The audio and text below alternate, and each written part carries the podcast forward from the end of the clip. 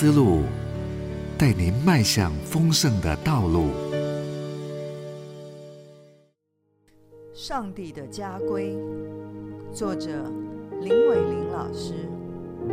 马太福音第五章三到十节：虚心的人有福了，因为天国是他们的；哀痛的人有福了，因为他们必得安慰；温柔的人有福了，因为他们必承受地土；饥渴慕义的人有福了，因为他们必得饱足；连续人的人有福了，因为他们必蒙连续；清心的人。有福了，因为他们必得见神；使人和睦的人有福了，因为他们必称为神的儿子；为义受逼迫的人有福了，因为天国是他们的。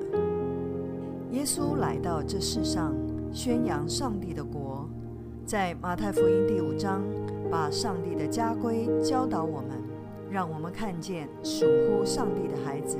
是活在怎样的社群当中？这样的家规，或说是上帝的国法，与这世界确实大相庭径。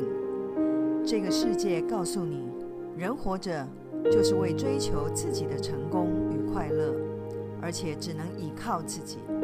水往下流，人往上爬，一切的目标是为我，所有的评断是由我。因此，财富、能力、竞争的手段、必胜的霸气，更是不可少的。踩踏、利用，是向上攀升必经的道路。这是我们所处的社会现实与定力，我们并不陌生，甚至是暗中遵循的道路。然而，耶稣说，他来要照并建立的社群，却似乎刚好相反。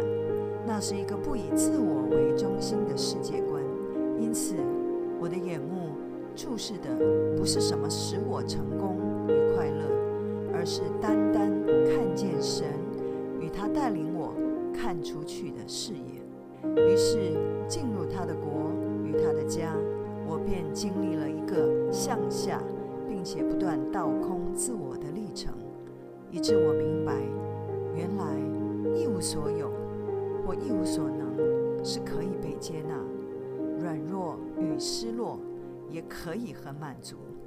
当我不再把自己当成唯一的焦点，在上帝的家，当我明白他的尊重，接受他用自己来充满我，我才真正走上了上升之路。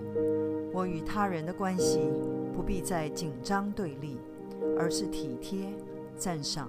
成全与宽恕，天赋世界里他的接纳与尊重，使我生命的价值与目的不再依从自己以为的成功与快乐。于是，我与自我、与他人、与万物的关系都改变了。